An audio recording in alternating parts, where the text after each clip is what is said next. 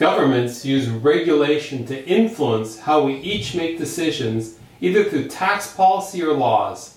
Business uses money to change our behavior, either through commission plans or bonuses or advertising. But how do we, as individuals, change the attitudes and behavior of those around us? The key is our influence. If we have it, we're far more likely to succeed both at work and at home.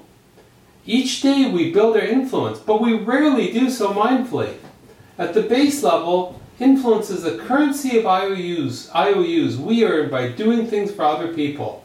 Real influence, however, is something far more profound than simple IOUs. It's the seemingly unexplainable reason why other people go well beyond the expected just because it is we who ask. Whether you're a senior executive, a sales rep, or a management consultant, influence is a critical factor that will help you generate buy-in to your goals. To build your influence, consider these 12 different approaches, and they're in no particular order.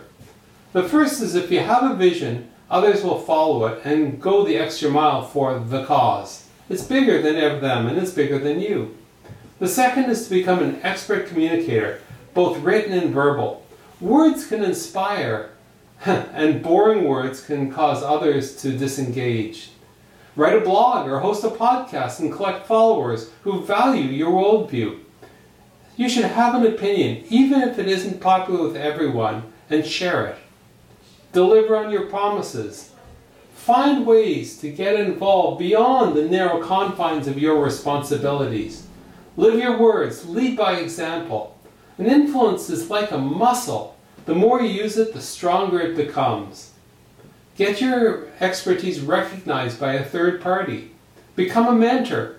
Um, change personal recognition into team recognition.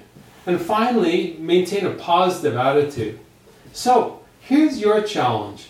When you speak, do others listen?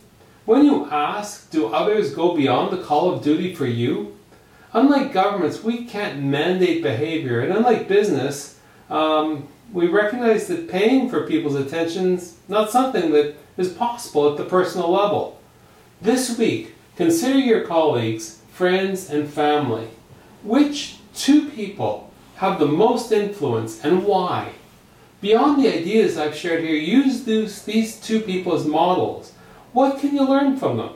How did they earn their influence? And can you do so as well? And a final insight. Another word for influence is trust. The more people trust you, the more influence you have.